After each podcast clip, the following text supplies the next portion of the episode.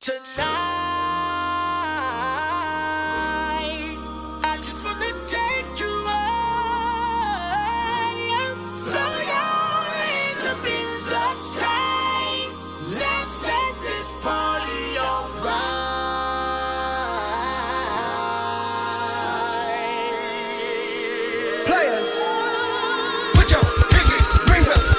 L'avvento della tecnologia nella musica leggera ha portato grandi innovazioni e vere e proprie rivoluzioni dei linguaggi, dalla seconda metà del Novecento a oggi. L'effettistica in particolare ha creato tutta una serie di nuovi suoni che sono risultati spesso delle porte d'accesso alla creazione di nuovi generi musicali o di nuovi linguaggi, dapprima solo per gli strumenti a corde e poi sempre più frequentemente anche per la voce. Spesso, in maniera preconcetta, sentiamo parlare di autotune o altri effetti, evidenziando solo il lato della facilitazione all'intonazione. Ma è davvero solo questo il motivo del loro utilizzo? Forse conviene approfondire ulteriormente la loro conoscenza.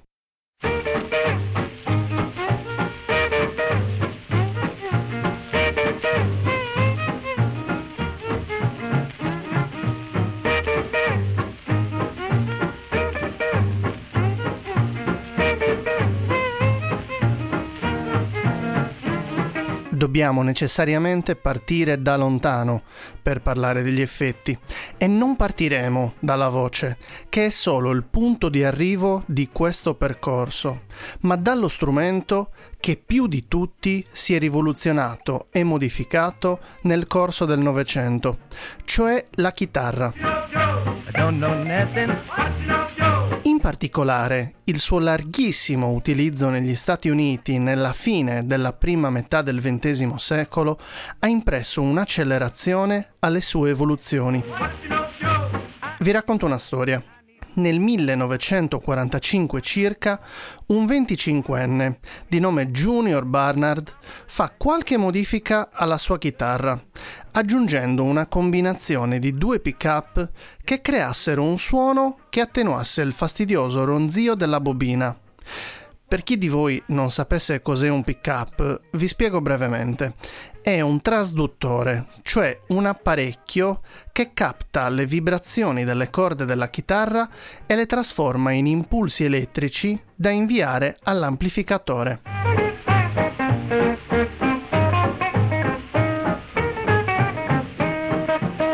Nella newsletter, per chi di voi fosse iscritto, vi ho inserito un articolo che spiega abbastanza bene questo meccanismo. In ogni caso, torniamo a noi.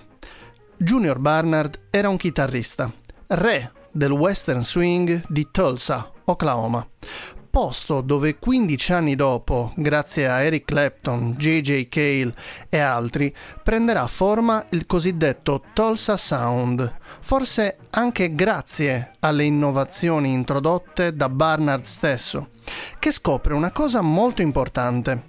La combinazione di quei due pick-up attenua e anche di molto il ronzio della bobina, ma non solo crea un suono molto più potente che manda l'amplificatore in leggera distorsione.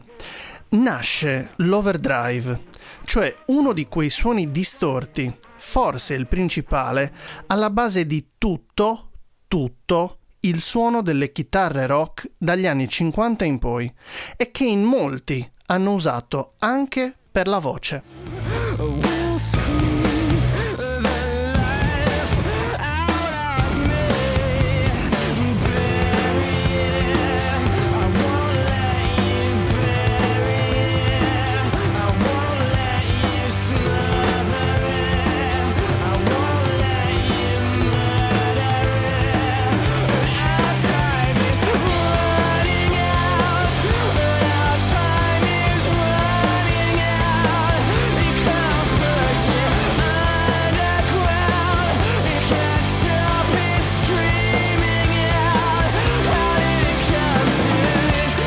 Il meccanismo è semplice.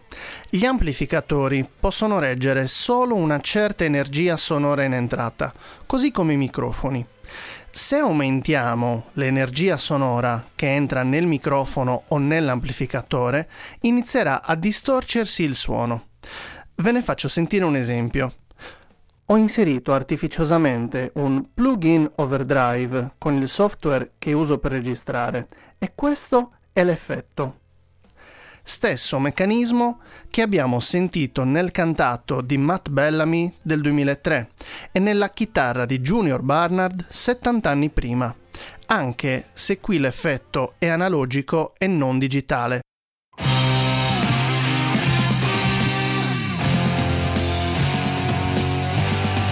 Ma ci sono anche altri effetti che con l'andare del tempo si sono evoluti. Bisogna dire che a un certo punto le strade tra l'effettistica vocale e l'effettistica per chitarra si separano non di molto, ma si separano. I cantanti cercano le distorsioni, sì, ma non solo quelle.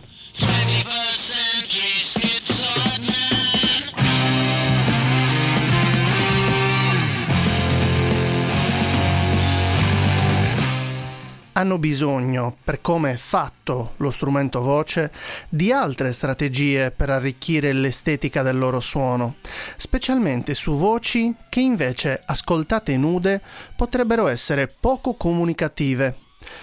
A questo proposito, penso sia importante aprire una parentesi. Sentiamo spesso cantanti con dei bellissimi timbri, tanto studio alle spalle, tanto sudore passato sui libri e tanto esercizio, lamentarsi dell'effettistica vocale quasi a definirla un doping della voce, che porta a livello di cantante voci che non sembrava potessero essere pensate per cantare. Vuoi per mancanza di intonazione, per mancanza di talento, per mancanza di bellezza del timbro o per scarsa applicazione nella tecnica vocale.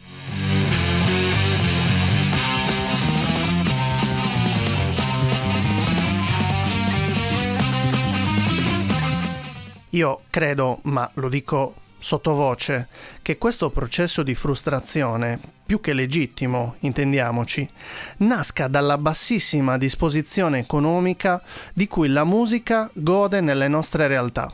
Il lavoro del musicista e del cantante, e specialmente di quelli che sperimentano e fanno dei generi non troppo appetibili al grande pubblico, è socialmente e legalmente poco riconosciuto e se nasci con scarsi mezzi economici e in contesti non urbani, trovare un modo per emergere è davvero difficile.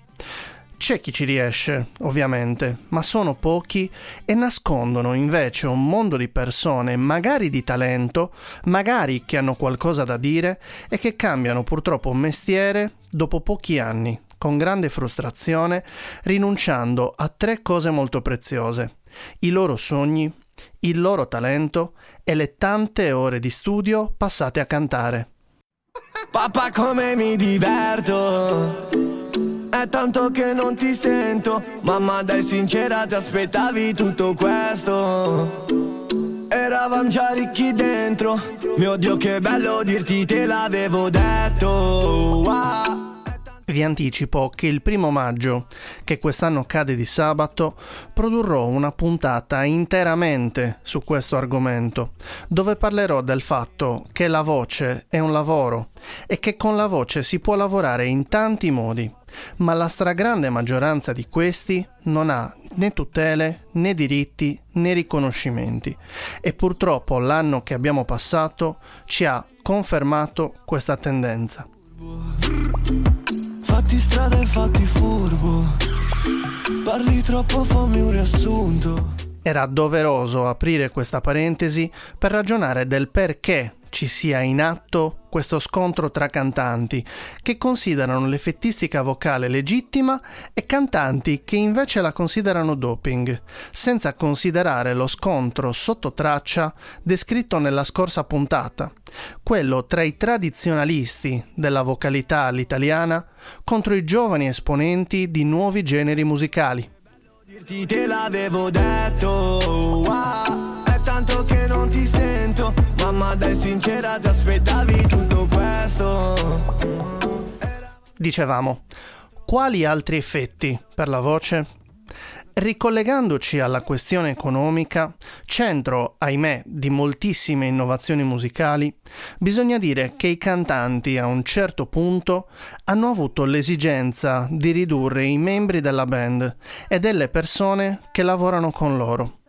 Posti molto piccoli dove esibirsi e cachet ridotti, oltre che la propria ricerca stilistica, hanno fatto esplodere la moda delle loop station o dei looper non si tratta di un vero e proprio effetto che modifica la voce, quanto di un effetto che dà la possibilità ad un singolo cantante di creare un'armonia a più voci e volendo anche a più strumenti, come nel caso che state per sentire, con la quale accompagnarsi per un brano. Timba, u cuore te pare la mente americana sta guagnetta, ride quando suona. La la la la la la la la la, un cuore e te pare. La mente americana sta guagnetta, ride quando suona. La la la la la la la la, un cuore e te pare. La mente americana sta guagnetta, ride quando suona la la la la la la u cuore je te pare. La mente americana sta guagnetta rinda suona la la la la la la. U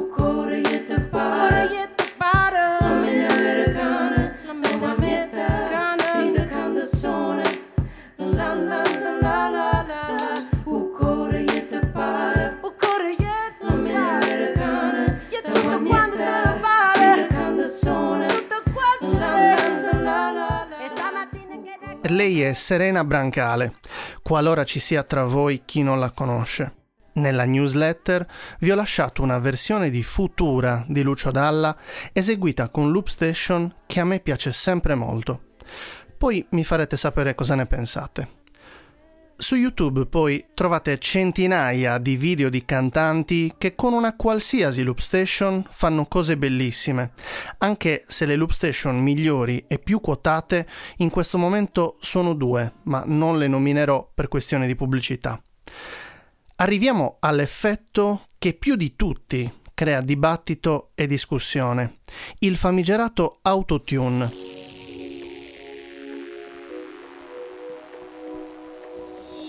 Intanto bisogna dire che la stragrande maggioranza di ciò che considerate autotune non è autotune.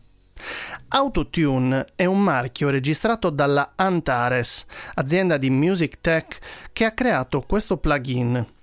Autotune non è però il solo correttore di intonazione che esiste sul mercato. Esiste anche Melodin e ne esistono anche altri. Melodin è un altro plugin che però lavora solo in fase di post-produzione. Vuol dire cioè che Autotune può correggere in tempo reale l'intonazione mentre si canta, diversamente da Melodin che può correggere solo dopo che si è registrata la traccia per un nome azzeccato dall'azienda, si tende quindi a definire autotune una post-produzione di una traccia vocale che magari non ha visto autotune, ma solo melodin. Ora, capiamo come suona autotune.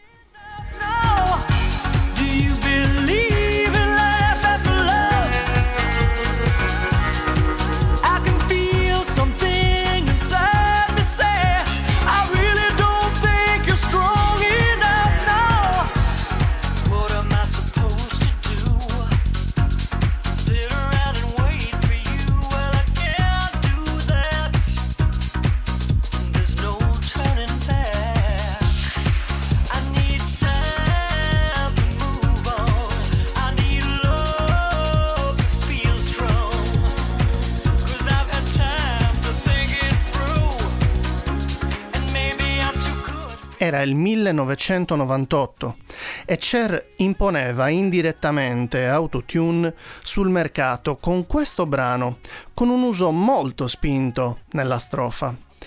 In realtà, inizialmente, i produttori di Believe, Mark Taylor e Brian Rowling, riferiscono di aver usato altri strumenti per non rivelare a tutti il nuovo software che hanno scoperto grazie all'Antares. Da lì in poi tutti vorranno autotune, ma è ancora lontano il momento dove questo esploderà come marchio di riconoscimento di una cultura e di una generazione.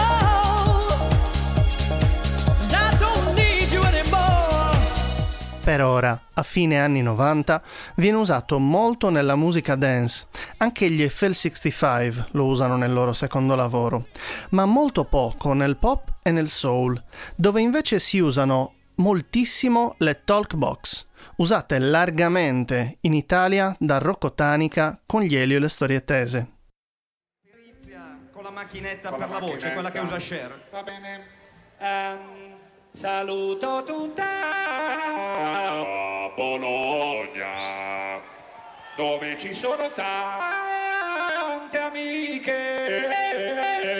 Forse la mia mente sogna, ma io le vedo tutte fiche.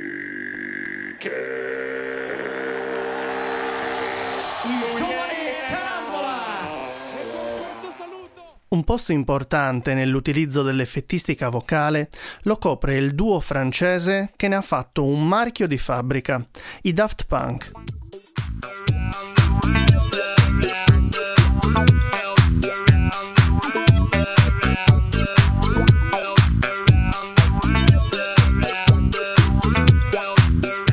Anche qui non di autotune si tratta, ma di una combinazione di vocoder e talkbox anche se più il primo.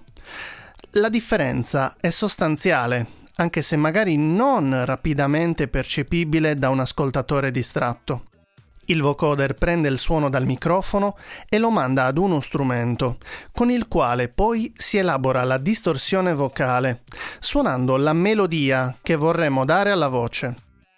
Le talkbox permettono in maniera analoga di suonare delle note con una tastiera o con una chitarra mentre si parla, ma attraverso l'ausilio di un tubo di silicone che si mette in bocca, anche qui rendendo cantato ciò che cantato non è, non solo nella dance o nel soul, ma anche nel rock.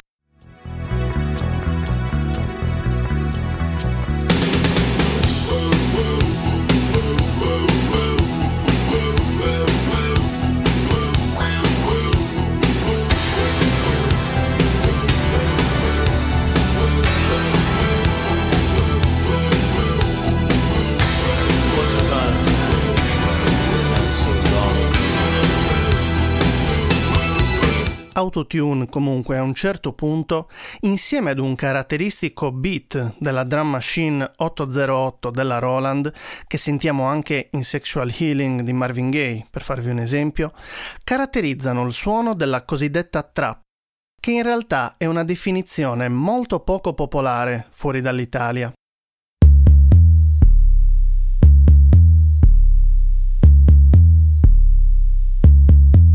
I'm not loving you way I wanted to. What I had to do, had to run from you. I'm in love with you, but the vibe is wrong, and it haunted me all the way home. So you never know,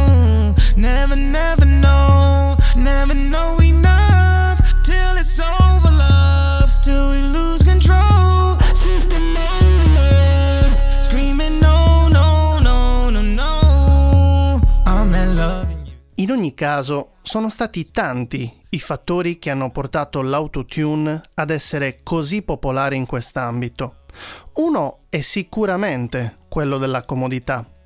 Con l'avvento dell'autoproduzione, davvero chiunque era in grado di fare musica con poca strumentazione e poco costosa, delle buone idee e senza aver studiato per anni musica o canto.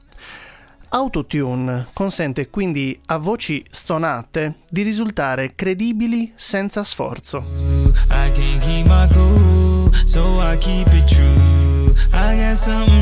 Ma non c'è solo questo.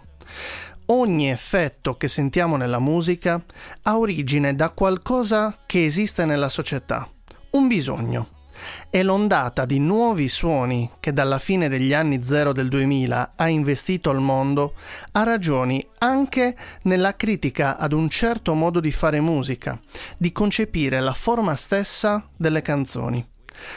La voce, come elemento centrale di una composizione, non esiste più in tante produzioni musicali e nelle classifiche di vendita ne vediamo tanti esempi.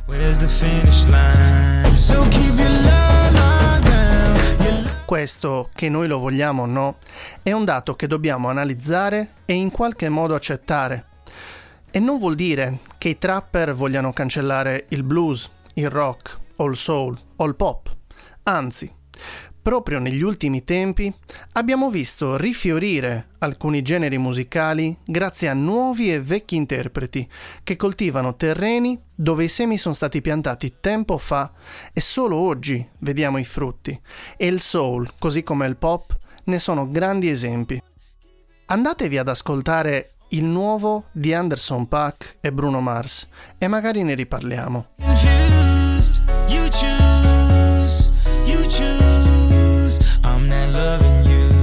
La resistenza ai normali cambiamenti è sempre un problema. Nessuno vi imporrà di usare l'autotune o di ascoltare delle canzoni con autotune se voi non lo volete, a meno che non siate ostaggio di qualche casa discografica che inserisce un beat trap su un pezzo che suona come degli anni 50, vedi Orietta Berti all'ultimo Sanremo. Comunque, in definitiva, con gli effetti vocali si possono fare cose molto belle e osteggiare qualcosa a priori è probabilmente sempre un errore. Vi propongo un esempio del perché sia un errore ed è un esempio che raccoglie molti degli effetti che abbiamo citato oggi. È difficile non coglierne la bellezza. Voicecast, come al solito, torna tra due settimane. Buon ascolto.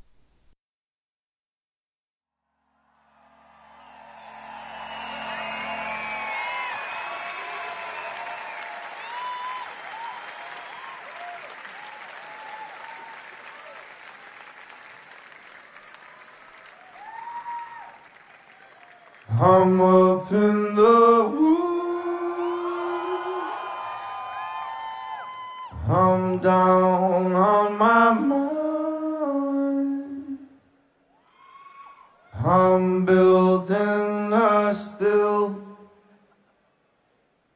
slow down the tide.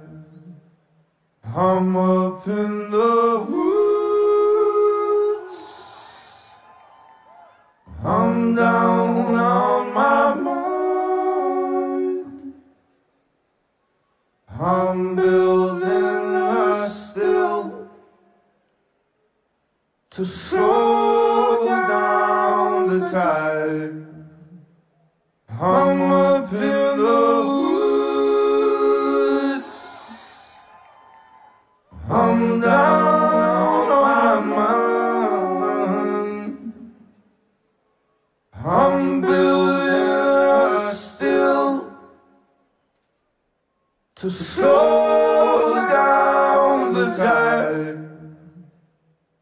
I'm